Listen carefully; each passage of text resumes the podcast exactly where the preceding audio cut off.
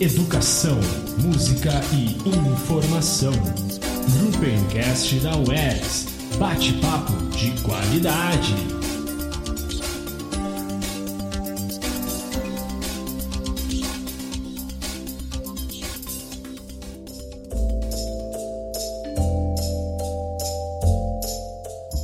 Olá, está começando o Gruppencast o programa de podcast do Grupo de Pesquisa Educação Musical Diferentes Tempos e Espaços, registrado no CNPq, vinculado à Universidade Estadual do Rio Grande do Sul, UERGS, e coordenado pela professora doutora Cristina Rolim Wolfenbittel. O tema desta edição do Grupo Encast é O Bebê e a Música, e a cada programa conversaremos com um convidado especial sobre o tema. Eu sou a Fabiane Araújo Chaves psicóloga, pedagoga e mestre em educação, e hoje entrevistarei a professora doutora Betânia Parisi. Betânia é professora associada da Escola de Música da UFMG, pós-doutora pela Université Paris Diderot, doutora em Ciências da Saúde, área de concentração, saúde da criança e do adolescente linha de pesquisa Desenvolvimento da Criança pela Faculdade de Medicina da UFMG. É mestre e especialista em educação musical pela Universidade Federal de Minas Gerais e bacharel em piano pela mesma instituição. Atua na graduação e na pós-graduação da Escola de Música, onde desenvolve pesquisas sobre as relações entre música, cognição e desenvolvimento humano, com ênfase no desenvolvimento cognitivo musical nos primeiros anos de vida, nas relações da música e autismo e na formação do professor de música. Foi diretora do CMI, Centro de Musicalização Integrado, que é o órgão complementar da Escola de Música da UFMG, de 2010 a 2019. Coordena o grupo de pesquisa Musicog, Música, Cognição e Desenvolvimento Humano, registrado pelo CNPq. Tem atuado na concepção, direção artística e performance de concertos voltados para bebês. Dentre suas principais publicações estão os livros O Bebê e a Música, de 2020, Musiquês, é uma língua ou é uma música? de 2018, Musicalização na Escola Regular, formando professores e alunos, de 2016, Piano Brincando, de 1993 e 2020, além de artigos sobre música, cognição e educação musical. Seja bem-vinda, Betânia. Muito obrigada pelo convite. É sempre um prazer falar sobre música e bebê. Então, Betânia, conte-me um pouco sobre como que surgiu o seu interesse em relação aos estudos sobre o bebê e a música. É, o meu interesse pelos bebês começou com crianças um pouquinho mais velhas. É, no meados final da década de 80, eu fiz um curso de especialização aqui na Escola de Música da UFMG, é, que tinha como o grande professor do curso, o professor Kohlreuter, de quem eu tive o privilégio de ser aluna por mais de 10 anos consecutivos e o Kohlreuter é que ministrava é, praticamente todas as disciplinas mais importantes desse curso de pós-graduação. E, e, eu fiz um TCC orientada por ele. E nesse TCC, para que eu tivesse a ideia de, do que fazer, né, da, da temática que eu iria abordar, ele me desafiou, ele falou, Betânia, por que você não arruma um grupo de crianças pequenas, de três anos, e, e trabalha música com essas crianças? Em Belo Horizonte, ninguém fazia isso nessa época. As crianças tinham aula de música nessa faixa etária, né? Só aula na escola, que se limitavam a cantar, né? Eram aquelas canções de comando, um trabalho muito superficial e muito aquém né, do que a música pode oferecer para a criança. E eu então criei um grupo de crianças de 3 e 4 anos e comecei a ficar fascinada com as coisas que as crianças inventavam, com o canto espontâneo dessas crianças, com as músicas que eles inventavam, principalmente com a voz, é, com, a, com, a, com o uso do corpo, com a expressividade, como que eles tinham disponibilidade para ouvir qualquer tipo de música, música de outras culturas, música contemporânea, né, feitas com ruído, com, com, com aparelhos tecnológicos diferentes e outros tipos de fontes sonoras não convencionais, como que eles tinham respeito por qualquer tipo de música de outras culturas, música dos indígenas, música, música da China, da Índia e, e de culturas longínquas, né? E, e, desde então eu nunca parei, eu fiquei fascinada com isso. Em Belo Horizonte, isso não tinha ninguém que fizesse isso é, de uma forma, entre aspas, especializada. E não era só em Belo Horizonte, não. Eu acho que em muitos lugares do Brasil isso ainda não tinha. Existia né, um, uma ideia, um mito de que para se ensinar música para criança ela tinha que ser alfabetizada. É porque as pessoas não sabiam que tem muito mais coisa que a gente pode fazer com a criança é antes que ela aprenda a ler uma partitura, né? E que é, isso é, é, é a partitura, a leitura e a escrita deve ser a ponta do aprendizado. A gente deve aprender música como a gente aprende a língua materna. Então a gente sempre começa ouvindo, imitando, comparando, falando, cantando, brincando com sons e mais tarde, né, a gente vai então é, adentrar nesse mundo aí da, da escrita e leitura, mas de uma forma orgânica. Primeiro a criança cria sua própria forma de escrever música e por comparação ela mesma vai descobrindo e chega lá na, no pentagrama, né? É, então, e depois, então eu comecei a trabalhar com criança dessa faixa etária, três anos, isso na década de 80, segunda metade da década de 80. Depois eu, eu, fui é, diminuindo a faixa etária. Né? Depois de algum tempo eu comecei a trabalhar com crianças de dois. Mas eu buscava sempre uma, uma forma bem musical, bem é, é, expressiva, que a criança se expressasse, que fosse além de uma dimensão social que eu observava muito nas aulas de música, algumas, alguns trabalhos de música para bebê com os quais eu tive contato.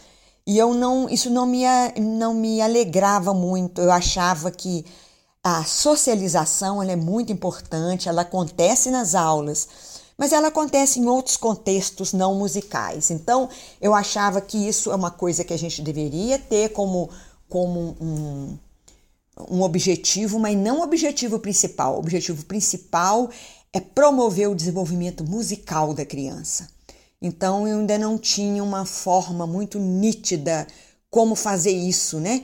E aos poucos a gente foi descobrindo como equipe que da qual eu fiz parte de uma escola de música é, particular aqui em Belo Horizonte, que era coordenada pela querida e saudosa Rosa Lúcia dos Marisguinho, uma grande educadora, grande amiga. Então, com essa equipe de lá, eu coordenava a equipe, nós fomos criando uma abordagem musical, uma abordagem é, fundamentada. E, e, quando eu estava mais ou menos nessa época, eu fiz o um mestrado é, estudando canto espontâneo da criança, né, pequena, na primeira infância. E aí o doutorado eu estudei ainda mais profundamente. Eu fiz na faculdade de medicina e nessa época a gente já estava com um trabalho para bebês mais consistente, isso mais no, no, no, no início dos anos 2000, e foi assim que eu entrei nesse mundo. E agora, cada vez mais, eu tenho estudado mais o assunto, e quanto mais eu estudo, mais fascinada eu fico. E mais impressionada eu fico com as habilidades sonoro-musicais, muitas delas inatas do bebê. Então, foi assim que tudo começou. Ai, que bacana, hein? Eu já li o teu artigo que fala sobre o canto espontâneo da criança e é um material excelente e vou pesquisar a tua dissertação. Já fiz uma anotaçãozinha aqui para fazer a pesquisa, tenho certeza que vai ser ótima também. E atualmente, além de ser professora universitária, ministrando disciplinas em diversos níveis de ensino e realizando palestras, cursos, você também realiza atendimento diretamente com bebês na área da educação musical? Sim, É, eu coordenei durante nove anos um órgão de extensão, chama Centro de Musicalização Integrado, que é vinculado à Escola de Música da UFMG. Lá a gente tem é, extensão, ensino e pesquisa. E dentre as ações de extensão, a gente tem cursos que são oferecidos à comunidade. Então, é, eu, eu criei o curso de bebês nessa nesse, lá no CMI e a gente tem bebês desde 2010. Então, a gente, há 11 anos a gente tem o curso para bebês. Foi quando eu assumi o CMI, em 2010. E, e aí lá, atualmente, a Angelita Brook, né, minha colega, ela que, que é a diretora do CMI. Mas durante muito tempo, enquanto eu estava lá, até 2019, 2018, eu, eu 2019 eu fiquei coordenando até março, mas até 2018 eu dava aula para é, que os meus alunos né, vissem. É, eu não tinha uma turma, mas eu entrava nas turmas, fazia uma atividade para que eles pudessem ver, né? E, e ainda a, até 2019, né? Depois teve a pandemia a gente, nós estávamos com esse um, com um projeto de extensão que tinha também ações no, no ambulatório a criar, que é o ambulatório da criança de risco, vinculado ao SUS, né, e ao Hospital das Clínicas da UFMG. Lá eu fiz uma pesquisa durante quatro anos em que eu ministrava aula de música pessoalmente para bebês nascidos extremamente prematuros, assim, com que nasciam com 700 gramas, Tivemos até uma menininha na pesquisa que nasceu com 515 gramas. Então, depois da alta hospitalar, essas crianças são assistidas nesse ambulatório e elas têm que ir lá uma vez por semana. Então, eu fiquei lá durante quatro anos e eu ministrei aula para um grupo de crianças e fizemos uma pesquisa que já foi publicada, né, mostrando a, os benefícios que esse trabalho de educação musical teve com esses bebês, para, para, para a qualidade de vida desses bebês que se desenvolveram de uma forma muito mais plena do que os bebês que não frequentaram as aulas. E a opção de frequentar ou não era das mães, né? Aquelas mães que estavam dispostas a ficar lá um pouquinho mais, a levar o bebê toda semana, entravam no projeto. As outras é, não queriam participar, então a gente colocou esses bebês no grupo controle. Mas nós continuamos indo a esse ambulatório é, e a gente faz atividades musicais com as mães e com os bebês. E, e, nós ensinamos as mães como, como segurar o bebê, como elas podem fazer atividades musicais em casa com os bebês, algumas estratégias pedagógicas para que elas possam fazer as atividades com seus bebês. Então, é, até 2019 a gente ainda estava fazendo isso, né? Então, nesses dois últimos anos de pandemia, o ambulatório está fechado, está abrindo agora, nós não fomos lá. Mas eu pretendo voltar agora em 2022, então vamos continuar dando aula para os bebês pessoalmente, né? Porque é uma delícia, é uma alegria só. Tomara então que vocês consigam retomar logo esse trabalho que é tão importante e essa parceria com a área médica, o quanto contribui também, né? Tanto para as famílias quanto para esses bebês. E falando um pouquinho mais então sobre os bebês, a gente sabe que ele é um ser capaz, né, de responder aos estímulos ainda no ventre materno, que ele já tem memória musical, intencionalidade e uma série de outras potencialidades. Se você fosse descrever ou falar sobre os bebês, Betânia, de que forma que você o faria? Frases sobre o bebê, que descreve o bebê. Eu acho que o Trevarten tem uma maravilhosa no livro dele, O Bebê Nosso Professor, que é o único texto em português publicado. Trevarten é esse grande estudioso do bebê que completou 90 anos esse ano.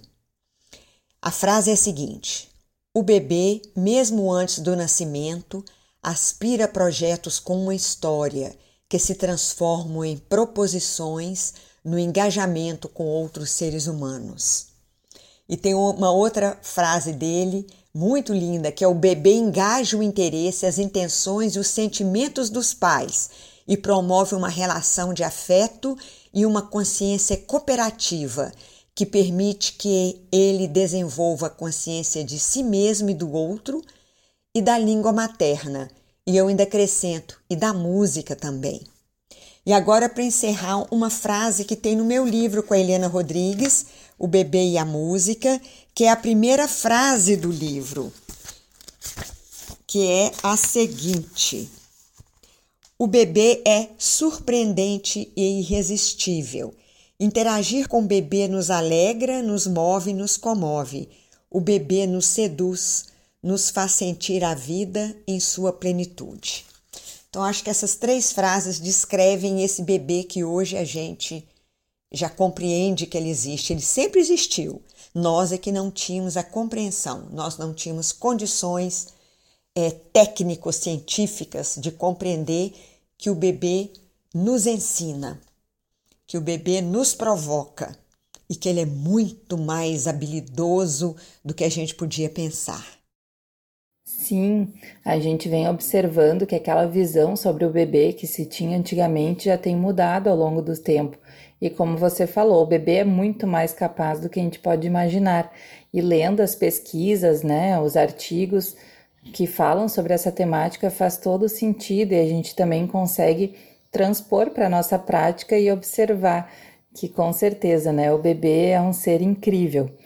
Então, falando dessa importância dos estudos para fundamentar as nossas práticas, eu queria saber de ti como que tu tem percebido o interesse de profissionais da área em estudar o bebê e a música e de que maneira que isso tem acontecido na Universidade Federal de Minas Gerais. Aqui na Escola de Música da UFMG, nós temos uma disciplina obrigatória, né, que eu que ministro essa disciplina que é sobre educação musical infantil, processos musicalizadores, né, do zero aos 5, 6 anos. Essa disciplina é obrigatória para os alunos da graduação, né, da licenciatura, e, e a gente fica surpreso com o interesse dos alunos do bacharelado. Muitos fazem a disciplina e a gente tem alunos de outras unidades também, alunos da matemática, da psicologia, até da física nós já tivemos. Para você ver, né, como esse assunto desperta o interesse das pessoas, principalmente agora com essas pesquisas, né, das neurociências que mostram que a atividade humana que mais mobiliza simultaneamente a maior área cerebral do ser humano, né, é a experiência musical. É uma experi é a experiência musical que tem essa que oferece essa possibilidade, né, de ativar simultaneamente inúmeras áreas do cérebro.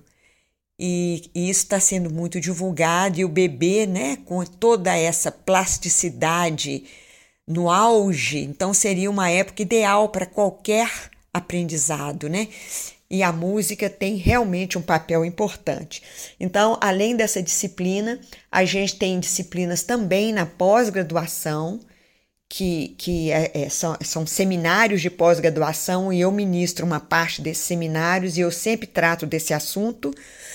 Nós temos também pesquisas né, de mestrado e doutorado é, envolvendo é, essa esse assunto, essa temática né, tão ampla e tão interessante que é a, a, parte da educação musical e desenvolvimento cognitivo musical do bebê. Eu coordeno um grupo de pesquisa no CNPq que chama Musicog, Música, Cognição e Desenvolvimento Humano. E esse grupo de pesquisa tem profissionais das mais diversas áreas, é, todos tendo a música como um fio condutor para um trabalho de desenvolvimento humano e o bebê faz parte né, desse trabalho. A gente tem várias pessoas especialistas em bebê, como a Érica Parlato e outras pessoas, a Aruna é, Boaula do Rio Grande do Sul também, é, e temos outras que são pessoas que pesquisam né, com, sobre bebê, autismo. Então, é um grupo bem grande de pesquisa que a gente investe nisso também. E a gente tem também como prática essa nossa ação que eu já mencionei lá no Hospital das Clínicas, né, no ambulatório, em que nós vamos lá pessoalmente com os nossos alunos fazer essas atividades e orientar as mães em o que elas podem fazer em casa com seus bebês. E nós temos esse esse CMI, né, que é esse órgão complementar que tem atividade de ensino, pesquisa e extensão, e lá a gente recebe os bebês da comunidade.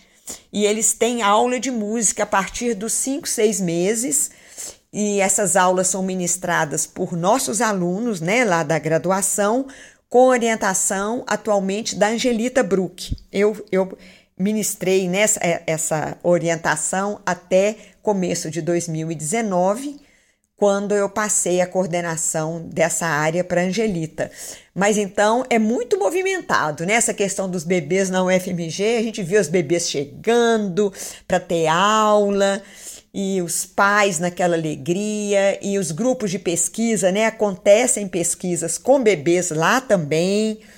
Então é, é uma grande movimentação de música e bebês lá aqui conosco. Muita alegria que isso traz para gente. Que interessante que cada vez mais áreas têm procurado estudar sobre o bebê e a música, como você falou, na disciplina, participando do grupo de pesquisa e isso só vem agregar ao trabalho, com certeza. E o que, que você considera então como fundamental no trabalho musical realizado com bebês? Olha, eu tenho alguns fundamentos, né, que pautam as condutas pedagógicas do professor, né? Vamos dizer condutas pedagógico-musicais. A primeira é, e que muitas, só um parênteses, elas pautam as condutas pedagógico-musicais do professor e da família, porque muitas, muitas dessas, é, desses fundamentos né, que eu vou apresentar aqui, eles podem ser é, implementados pelas mães, pelos pais, pelas famílias porque muitos podem ser feitos até antes do bebê nascer. Por exemplo, o primeiro, exposição precoce do bebê a um repertório musical rico e diversificado. Repertório de várias culturas, repertório de música, contextos, músicas sem texto, repertório de música de várias épocas, incluindo música erudita, incluindo música folclórica, músicas com, com, contrastes, e isso desde antes do bebê nascer, né? Porque o bebê já escuta na, na, na barriga da mãe, já com 20 semanas já escuta e já demonstra responsividade assim mais intensa a partir da 25ª, 26ª semana. Então, esse é um fundamento. O outro é fundamentar essa, a, a, a, as aulas, os encontros com os bebês no canto.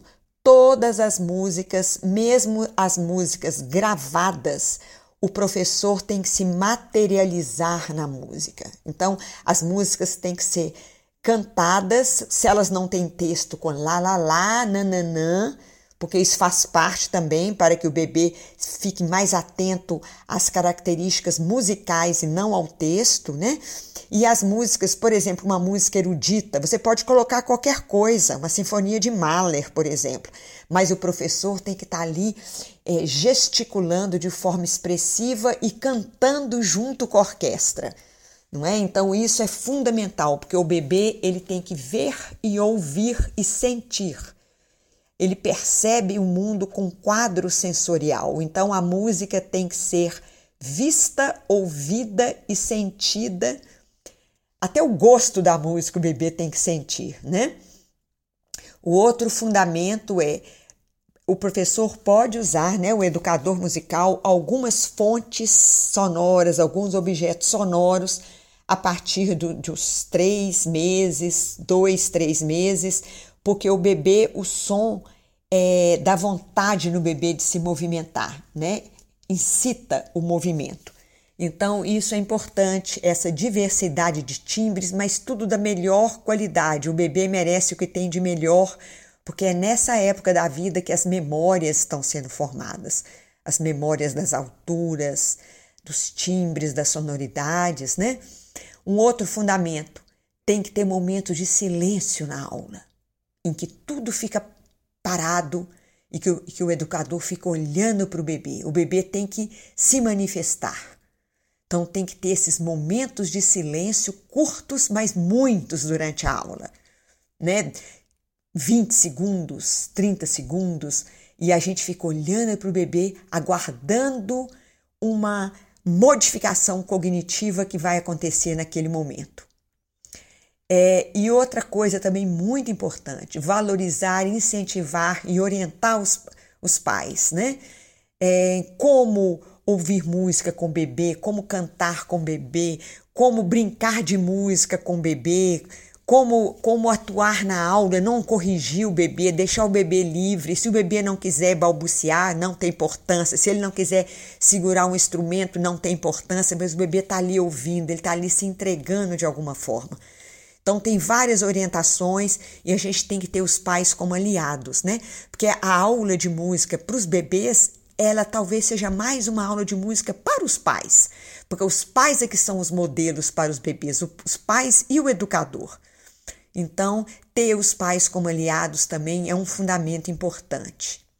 Então, acho que esses talvez sejam os mais importantes, não é? E outro fundamento também muito importante é conhecer o desenvolvimento cognitivo, musical e motor do bebê, para a gente saber é, usar todo esse conhecimento em prol da educação musical. E estudar muito também justamente esse, essas competências que o bebê tem para que a gente possa é, é, aprimorá-las e incentivá-las nas aulas.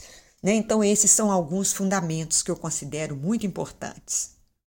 E para aqueles que querem iniciar os seus estudos sobre a temática, quais os materiais que você recomendaria para leitura e conhecimento nesta área? Olha, tem muitos textos científicos, né, sobre o desenvolvimento cognitivo musical do bebê.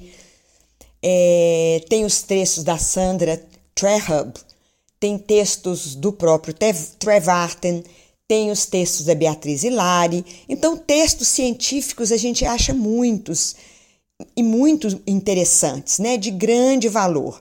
Agora, para pegar assim uma, uma ideia sobre a musicalização, uma coisa mais prática, é, tenho o, o, meu livro, né, com a Helena Rodrigues, que é o Bebê e a Música, e eu gosto muito dos livros também que dão uma fundamentação muito boa dessa coleção do Bebê e da Música, que chama Coleção Bebê Sapiens, da editora Instituto Langage.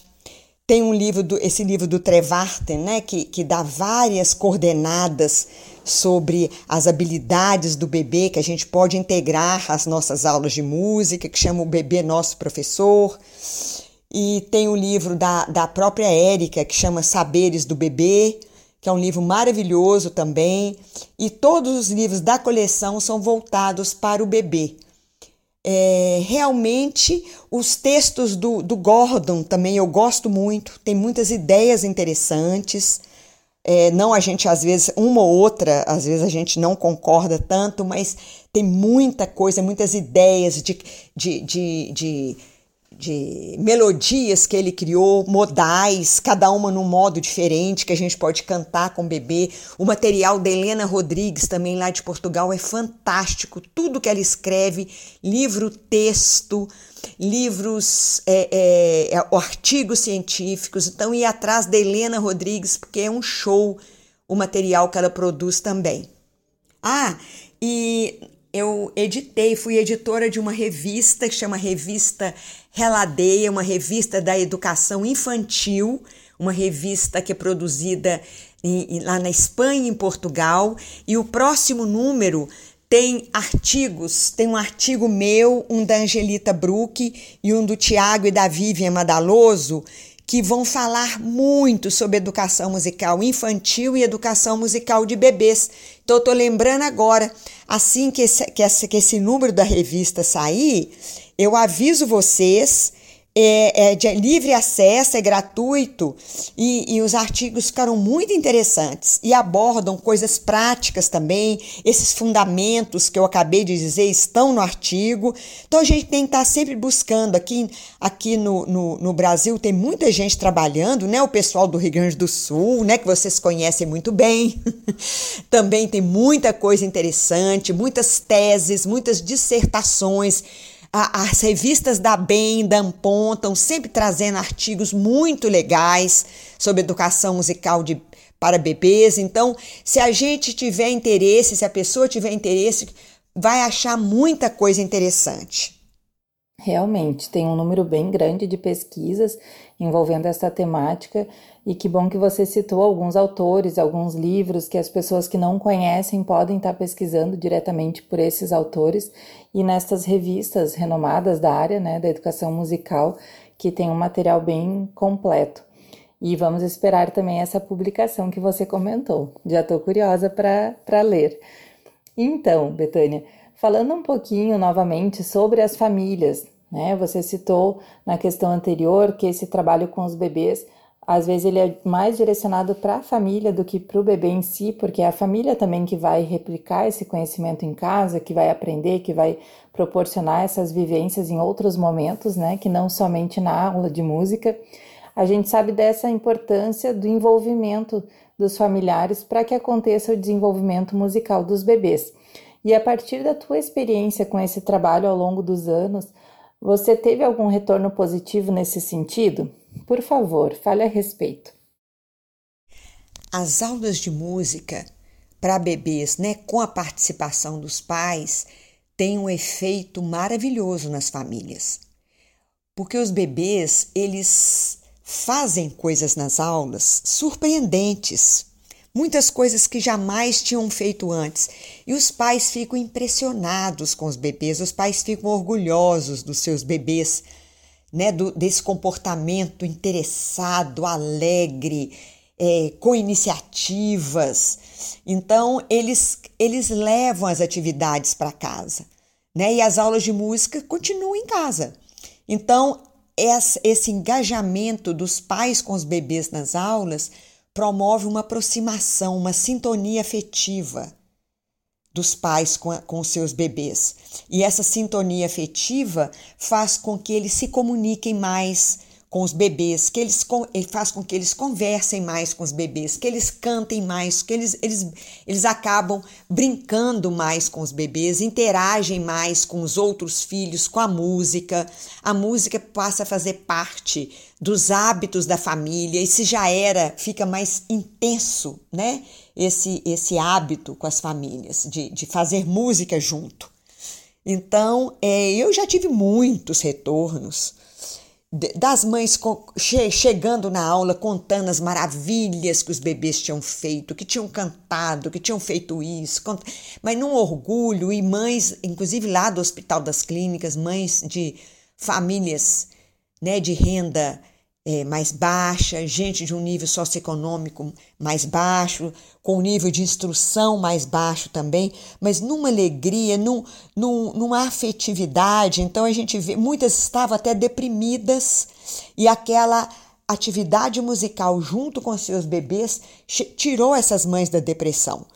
Então são coisas muito fortes que a gente vê e sem dúvida nenhuma, música, as aulas de música de bebês podem transformar a vida familiar para melhor, né? A vida familiar e melhorar a qualidade de vida, não só dos bebês quanto das famílias. É um trabalho com um potencial enorme mesmo. E que bom você compartilhar conosco um pouco desses relatos que você teve ao longo da sua experiência profissional e tantos outros aprendizados que está nos proporcionando, né, com esse podcast. Muito obrigada. E para finalizar, então, você já falou um pouquinho mais especificamente sobre a Universidade Federal de Minas Gerais e a disciplina que você ministra, os profissionais que têm procurado realizá-la. Queria ver de você o que você tem percebido nas universidades em relação ao estudo sobre esta temática e que apontamentos gostaria de fazer para promover uma reflexão àqueles que estão nos escutando? Eu observo que os estudos sobre os bebês relacionados à música, né? essa temática música e bebê, tem tido cada vez mais visibilidade nos congressos de, de educação musical. Então, a gente agora tem um grupo, um GT, né, coordenado pela Regiana, Vi, Regiane Ville, é, Angelita Bru, que é a Vivian, e o Tiago Madaloso, né? Um grupo de um GT, de, um grupo de trabalho em que vários é, estudiosos e, e, e, educadores já estão enviaram seus artigos, né? Isso vai ser apresentado lá na BEM, é um grupo exclusivo de educação musical para bebês. É, eu e Angelita vamos dar um, um workshop sobre educação musical para bebês. Esse ano, né, em 2021, em abril, nós fizemos um seminário online, né, que é um seminário internacional transdisciplinar, em que nós tivemos a, a educação musical, educação musical infantil e a musicoterapia voltada para essa faixa etária, né, como o mote do congresso, com participação de grandes educadores, pesquisadores de vários lugares do mundo. E então eu vejo que esse interesse está cada vez maior. E a gente fica muito feliz com isso, porque eu acho que o, o investimento no bebê é um investimento melhor que a gente pode fazer, porque é um investimento no início da vida, quando a plasticidade é máxima, quando o bebê aprende qualquer coisa e quando qualquer ameaça né, que possa existir no seu desenvolvimento, qualquer intervenção precoce vai atenuar essa ameaça ou vai fazer com que ela desapareça. No caso de bebês né, que possam ter algum tipo de possibilidades de distúrbio ou, ou de comprometimento de seu desenvolvimento.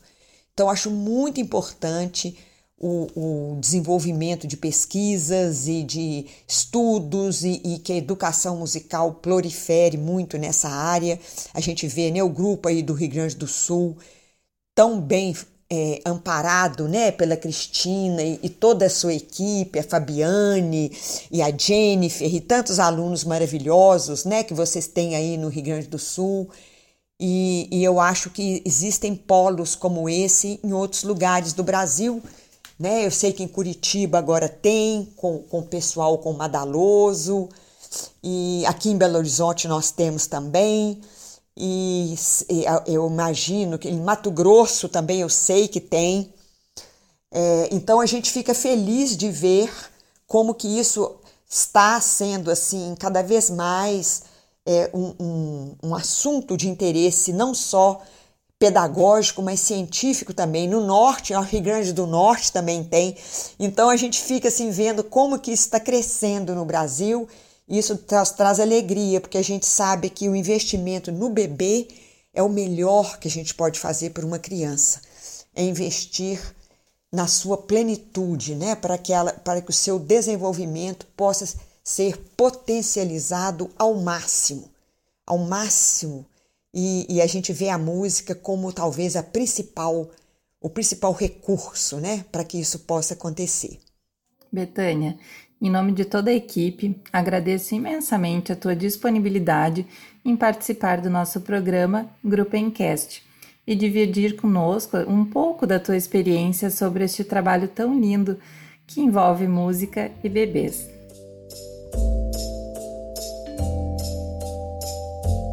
Esse foi o Grupo Encast, o Bebê e a Música. Aguardamos você no nosso próximo programa. Acompanhe as atividades do Grupem em nossas redes sociais, acessando o site Educação Musical, Diferentes Tempos e Espaços, nosso canal do YouTube Educação Musical, Diferentes Tempos e Espaços e no nosso Instagram, arroba Grupem, Até a próxima!